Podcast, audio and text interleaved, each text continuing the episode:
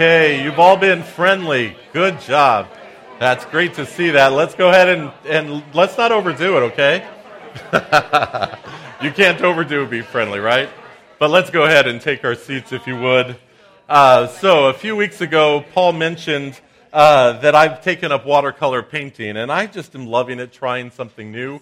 And uh, I, I just found myself saying for years and years and years, someday I would like to do watercolor painting. I got tired of saying someday and decided it was the day. And so I began doing that. And in trying that, not only am I trying to learn the painting techniques, how to do it, I also am trying to learn about the supplies that go into it. And you know, every hobby has its toys, I mean, tools, right? They're really toys. But every hobby has them. And as I've researched, you know, trying to learn what the differences are of the paper and good papers are acid free and archival. And, and why is that? So that they'll last. And then good paints, good quality paints, have a light fastness rating to them so that when they're exposed to light, the better paints will last longer. And, and I don't really care if my paintings last for 100 years. Uh, that's, but that's not the point. The point is, is that whatever we do, uh, whatever effort we put into something of our creativity, our time, our talent, we, we want it to last. We don't want it just to be tossed away and dismissed. And there's a sense that we, what we care for should endure, that it should be preserved. As a society, we treasure our spiritual lives. I mean, excuse me, we treasure our great documents and art masterpieces and architecture and strive to preserve them for generations to come. And so it should be for our spiritual lives. We want to preserve our spiritual gains in order to persevere in our faith. And so today we're finishing the series that we've been calling Keys to Spiritual Growth. And as we make strides in our growth, we want to maintain that. We want to advance that, advance our growth. And there are a few things that are, are really more discouraging um, than reaching some goal and accomplishment only to lose ground and go backwards, huh? That's just so deflating. And we don't want to do that. We want to secure and preserve the growth that we take. And so the keys that we've looked at over the last few weeks were first off, surrender. surrender into Christ. Then acceptance. I have to accept that I'm broken and come to Christ. Confession. That I come out of hiding. Next, ownership. That I have to own and participate in my growth. Last week was forgiveness, to be free from the weight of unforgiveness. And today we're looking at this idea of perseverance. Would you pray with me? God, thank you so much as we look to this idea of perseverance. God, what you do in us, you want to last. And God, we want it to last. We want to get to the end of our lives and hear you say, Well done. Help us, Lord, to live our lives in such a way that we don't flame out or, or give up, but that we make it to the end, becoming more and more like you. Speak to us. We just open our hearts to you right now, Holy Spirit, to speak to us on what steps we might need to take in order to persevere in this faith we have. In Jesus' name, amen.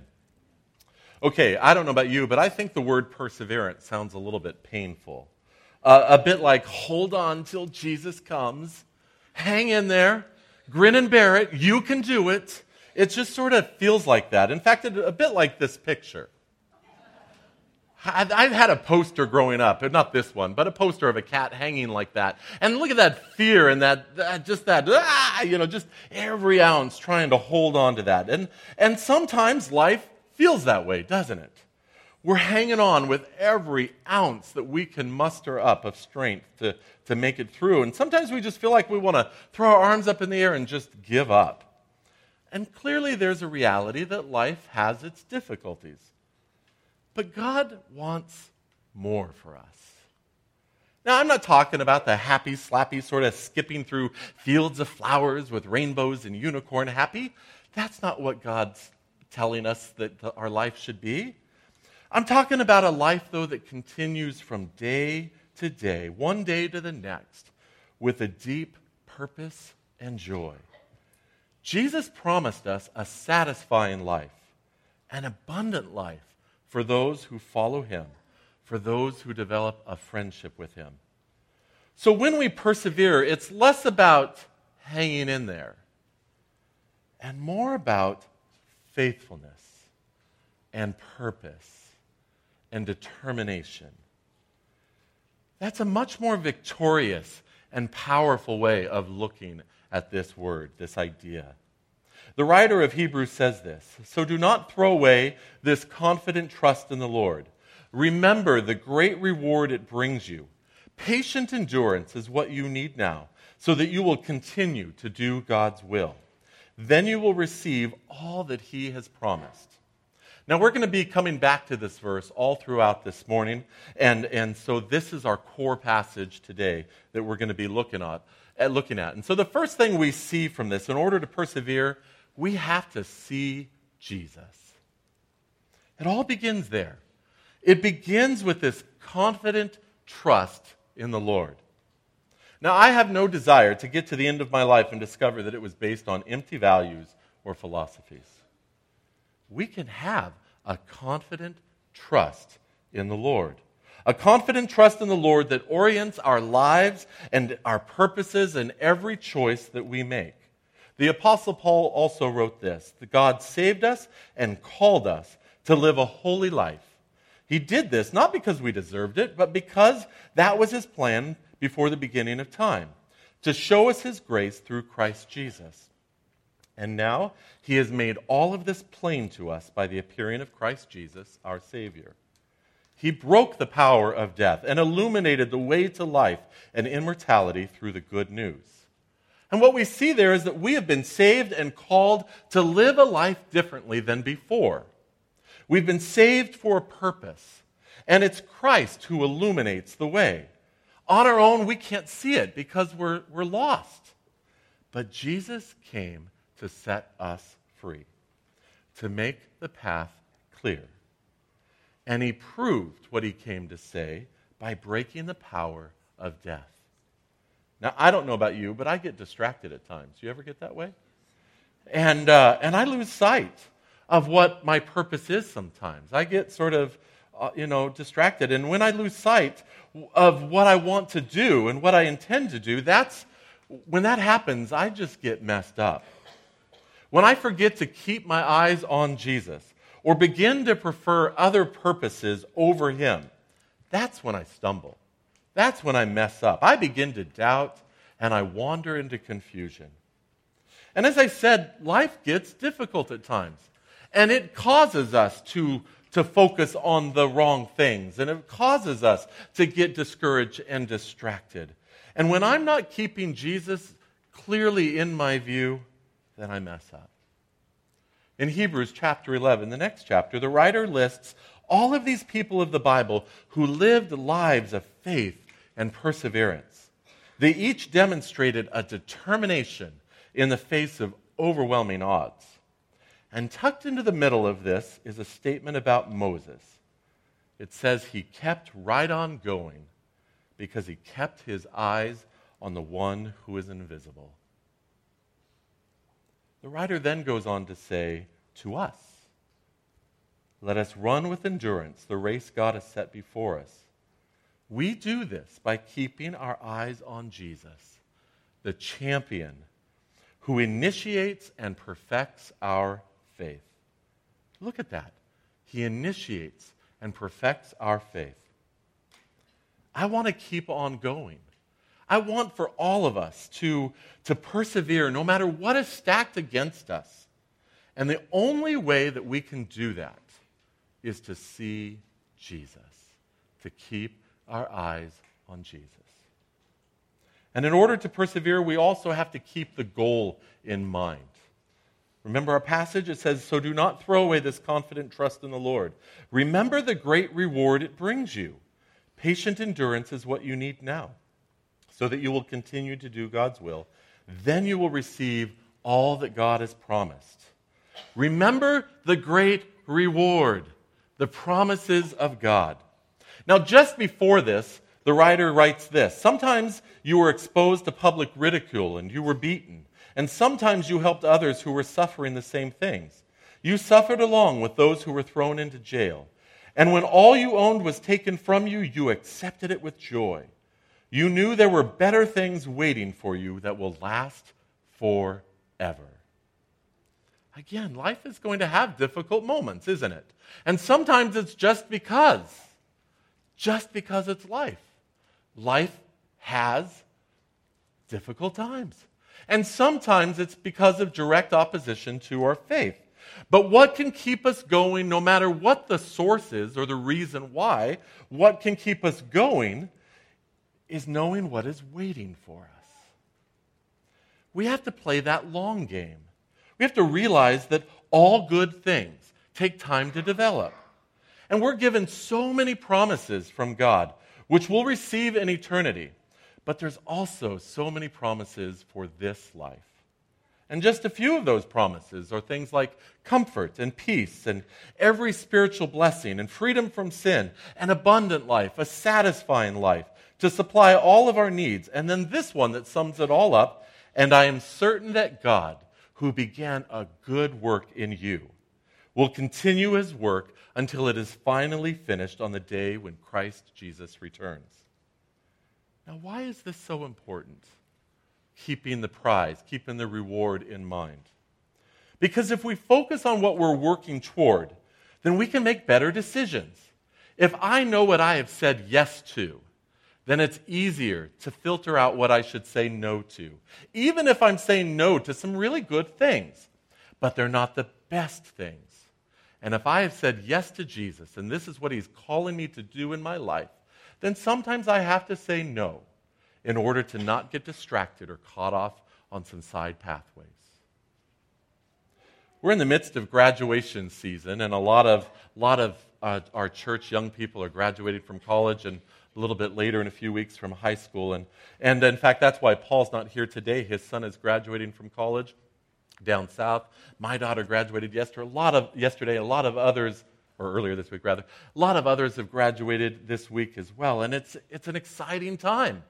But that diploma, was a goal that they set out for. A diploma opens, and graduation opens doors of opportunity. And, and a wise student will focus on that. I need to get to the end. I want to accomplish that goal of graduation. And so when they're faced with homework or parties, when they're faced with projects or whatever distractions come their way, a wise student will say, I need to focus on the goal.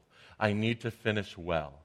And that's, that's what they're, what they're working towards. And we all have short term goals like that that help us. When we know what the goal is, we filter out and know what we need to let go of. One of the keys we looked at the other week was this idea of ownership that we need to own our part of our spiritual growth, a part that requires us to, to make choices that, that live out the commitments that we've made. And why? Because the result of a life in and a life like Jesus Christ is our goal. And we can flourish in that when we choose that.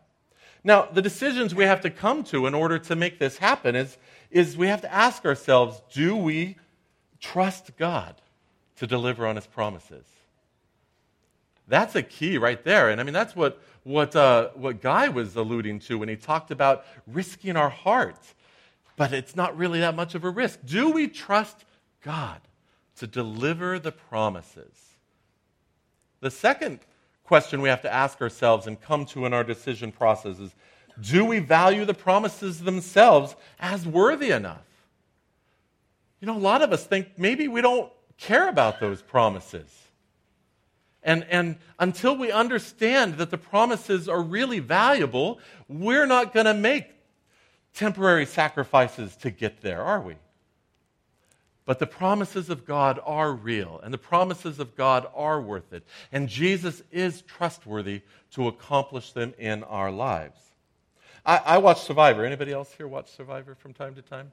It's a unique show, and it amazes me what people will do for a million dollars the, the sacrifices that, the, I mean, they'll starve for a month, over a month, on some remote island and play with total strangers in just crazy ways for a million dollars. But even along the way, as they're starving, and, the, and, and this re, short term reward of a peanut butter sandwich is offered them, what they'll do for a peanut butter sandwich is just crazy. And the rewards that God offers us are so much greater than a million dollars. Definitely greater than a peanut butter sandwich, right? We've been given victory over death. we have been given forgiveness of sin, the power of the Holy Spirit to live a life of freedom and purpose, free from guilt and shame. And when it's all done, in eternity, we'll live with Him forever, free from pain and suffering as well. Keep the prize, keep the goal, keep the rewards in mind, and let all the distractions fall to the side. Next, in order to persevere, we have to preserve our gains. Preserve our gains. Every step of spiritual growth should be cherished and guarded and protected. Jesus described our faith and freedom in relationship with God as a great treasure, a pearl of great price. These are things that were guarded and protected and cherished and set apart. And in fact, that's what holy actually means to be set apart. And so, as we begin a life devoted to to a growing relationship with God in Christ, as we make gains in becoming more like Him, as we grow spiritually and in our level of trust in Him, we need to preserve it. We need to take steps to protect it so that we will make it to the end of our lives. Make it to the end having lived well the way God intends for us to live. So, how do we preserve our spiritual growth in order to persevere or to continue in our faith. Again, as our core passage says today, do not throw away this confident trust in the Lord. Remember the great reward it brings you. Patient endurance is what you need now so that you will continue to do God's will. Then you will receive all that He has promised. Now, I see a couple things there. The first is, is don't throw it away. It's not disposable. It is a beautiful thing that should be cherished. Don't cast it off. But then next, I see that patient endurance is what we need now to continue His will, to do what He's called us to do. Which says to me, don't get ahead of yourselves. We expect too much too soon sometimes in our lives. And then we flame out, we get overwhelmed. I'm kind of reminded of the Christmas claymation show, Santa Claus is Coming to Town. Anybody remember that where the winter wizard has lost his magic and so he has to learn to walk again? And he's told to just put one foot in front of the other. Any of you remember that song? It's one of those worm songs that gets stuck in my head. You know, of course, you hear it every year for your entire life, you know. And so, but it's, it's a true principle. You can't learn to run until you've learned to walk. Baby steps. Just start with one step at a time. Don't get ahead of yourselves. Little choices each day that may seem insignificant, but when they're stacked upon each other over the course of a life, builds character. Paul writes this We can rejoice too when we run into problems and trials, for we know that they help us develop endurance. And endurance develops strength of character, and character strengthens our confident hope of salvation. And this hope will not lead to disappointment, for we know how dearly God loves us because he has given us the Holy Spirit to fill our hearts with his love. Now, on the flip side, it says temptation comes from our own desires, which entice us and drag us away. These desires give birth to sinful actions, and when sin is allowed to grow, it gives birth to death. And in both of these passages, we see that there is a progression. There are steps. There are choices that are made. We don't just wake up one day and say we're going to do this horrific thing that we would never have considered before. There have been choices along the way that led us there at that point when we're finally willing to give in and do that. And there have also been little steps along the way that, that help us to to become like Christ. We don't just wake up one day and declare, okay, I'm perfectly godly now. I'm mature in Christ. No, there's little steps along the way that build the character in our lives. And we need to develop habits or what is called spiritual disciplines that will create and preserve the growth and gains that God is working in us. Think of it like gardening. We have to manage this process of removing and adding in our lives. Remove the rocks and the weeds, add the fertilizer and the water. And, and not just once, it's a continual process, isn't it? Of caring and cherishing and preserving. Pruning needs to happen sometimes. We need to cut some things away. And sometimes we need to add perhaps bees or other plants that help the garden grow and flourish together in a symbiotic relationship. It's just like the church. We're not on a solo journey. We have to add people into our lives as well. And the Bible is full of language that says things like put to death the sinful nature, take off or put off sinful desires, keep away from. That's the remove. But there's also as much or more language that says things like put on the armor of God, clothe yourself in righteousness, and uh, draw near to God. So some of these habits include things like praying and studying and worship and service and fellowship and a lot more. And, and, that's why we encourage life groups and life mission so much at Mariners, because that's part of the process that God is calling us to, where we spur each other on to good works, as the writer of Hebrews says. We need to cultivate and preserve our growth with others in this thing we call church the family of God. But it is this process of habits and spiritual disciplines that really trips a lot of people up. To some on the outside or those who are just kind of investigating what God is doing and wants for them, it, it could appear that God or the church are just asking way too much. Why can't you just let me be? Why must you always be trying to get me to do something? Why can't you just accept me? And they feel like the rest of the world accepts them just as they are with no strings attached. But I'm here to tell you that that, that is a counterfeit, unconditional love that demands nothing. And it leaves us wallowing in our weaknesses, trying to, to make us feel good for failure and giving us no incentive, no hope for something better. But God's version of love and acceptance is unconditional, and it takes us as we are. He sees us wherever we're at, and He meets us right where we're at. But He doesn't want to leave us there. He loves us so much, too much, to leave us there. He wants us to accomplish and discover a life in Him and what that entails and what we can become in Him.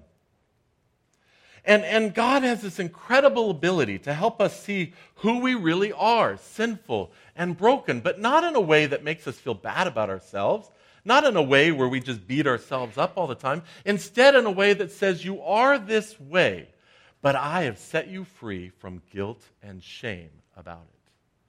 Become who you are in victory in Christ and freedom in Christ. He gives us incentive and the power of the Holy Spirit to become more like Him. Now, the other way this spiritual disciplines or habits trip us up is that we begin to strip God out of the equation altogether. We move from relationship to religion. And this idea of piety and holiness become this goal instead of a beautiful relationship with Jesus. We get really good at tasks and habits, and we get really lousy at love and passion and relationship. Which brings me back to the first part of preserving our faith, and that is seeing Jesus. Remember this? Let us run with endurance the race God has set before us. We do this by keeping our eyes on Jesus, the champion who initiates and perfects our faith. It is Jesus who initiates our faith but it is also Jesus who perfects our faith. You see, the habits of preserving our growth, of protecting it, if we are not careful, can become badges of self effort. I'm really good at being holy. I'm a good Christian. And we take the credit. So, the area that we need to guard and protect the most is our heart. To cultivate a heart that is tender towards God. Jesus talks of this idea of abiding, remaining in Him in relationship, like a vine with a branch, to be connected to Him. And as we, as we think about what type of relationship with what we want with God, are we protecting it and cherishing it and remaining in Him, keeping our hearts fully devoted to Him? We're going to close in prayer in just a few moments, and I want to ask the worship team to come on up here. And as they do that, I want each of us to consider our next steps. What is it that you need to do to further your spiritual growth? How will you ensure that you persevere to the end? For some, it's just starting by seeing Jesus. Let him into your life to give you that incredible gift of salvation and freedom from sin. Yes, there is a surrendering that needs to happen. Yes, there are choices throughout the course of your life that you will need to make as you say yes to Jesus to say no to some other things. But the rewards are worth it. And Jesus is trustworthy to make good on the promises that he has offered us. For others of us, it's to value the promises of God more than the distractions around us. To focus our mind on the goal, on the prize, on those rewards, and, and realize that they are valuable, so valuable that tempor- temporary sacrifices become less important to us. Again, Jesus is trustworthy to deliver on those promises. Now, I suspect that most of us in this room, if there's a step to be made, it's this one. It's on that final step of preserving and cherishing and guarding your heart. Develop habits that will purposely remove things in your lives that trip you up and keep you from the fullness of God that He wants for you. But equally important, put on habits that will, that will encourage a thriving and intimate relationship with God. Guard against that self effort trap of those habits as well and see Jesus as the perfecter of your faith. Whatever step that you take today, whatever choice that you are considering making as the Holy Spirit prompts you today, I encourage you to do something with it. Take an action step a real step. Mark it on your next step card and let us know. Come and talk to me or somebody else, somebody in your life group perhaps. The point is is don't leave it hanging in your thoughts. You're going to leave here in a little while. Some of you are going to go to grocery stores and and uh, and just driving down the highway, and you're going to see something else. You know, squirrel, and then that choice is gone, right? So do something with it now. And then a friend, life group member, myself, somebody can check in with you a few weeks later and say, How are you doing on that commitment, that choice you've made? Don't leave it in your brain. Let it out. Do something with it. Let's pray. God, thank you so much that you met us, you meet us right where we're at. That you don't have preconditions for us to come and, and see you you come and seek us out and find us right where we're at. And you initiate a faith in our lives. God, thank you so much for that. But Lord, you don't want to leave us there. If where we're at is so great, we wouldn't need you. But we do need you. And you've got hope and incentives to live a life of a thriving and passionate, enduring relationship with you. And so, God, thank you that you are also perfecting our faith you are growing us and guiding us. Help us, Lord, through the portion that we are involved in that, to take steps and choices to preserve and to persevere in the faith that you have called us to. Help us, Lord, to act on that now, I pray. In Jesus' name, amen. Well, as I said uh, earlier, uh, we're going to take this opportunity to also commit as we did in the new wave with our building commitments and the finances uh, to a building plan, we're also asking you to commit to an area of service in serving communities. And I hope that you can see through the course of the message as well, and through what we've been talking actually all month long, that serving is one of those steps to perseverance. Serving others is one of those things, and becoming like Jesus. It's one of the things that mark us as a follower of Christ. And He's calling each one of us to follow Him. Now, again, uh, most of you, a lot of you are already serving, but I still ask that you would fill out the card and, and identify what serving community your serving teams are part of. Uh, uh, but then everybody else, if you've yet to find that place, it's that baby step. We're not asking you to commit to a every week, three hours a week. We're asking you to join a serving community where your heart leans towards, where you're willing to pray for. And maybe once or twice a year is called upon, you'll do some, some event with it. And then in time, as you discover that, you can take the next step. And that might be a team that has a little bit more, more time involvement. We're not asking you to sign up and volunteer time. We're asking you to commit your heart to follow Jesus in serving our world. And so we encourage you to do that. Now, as we do that, often when we take these sorts of commitment steps and we have these calls to come forward and bring commitment cards in, often the music is just sort of reflective. Not today. Today is celebratory because you're not giving your resources, you're giving you.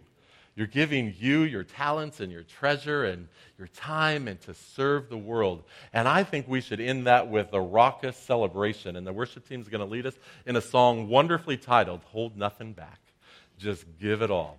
And so fill out your cards as the song is going on. Bring those cards up here to the baskets and then return back to your seat. We're going to have yet another song after that before we end our time this morning. Thank you for being here. And let's just take a moment to pray about our commitment God, thank you so much for the privilege to, to have you say, Come follow me. What a, what a humbling, beautiful thing that you are seeing each one of us and saying, Follow me. And follow me means, means things with making choices to live a godly life, to, to share our faith with others, to be in community, but it also is part of serving and sharing you with the world around us, to serve our community in community. And so, Lord, as we take that step of commitment this morning, um, I just pray that you will help us to take that baby step or just dive right in. Whatever our personalities and our skill sets and our passion and what you're leading us to requires and calls us to. But Lord, let us hear you and, and respond. In Jesus' name, amen. All right, let's worship and, and honor him. Thank you again for being here.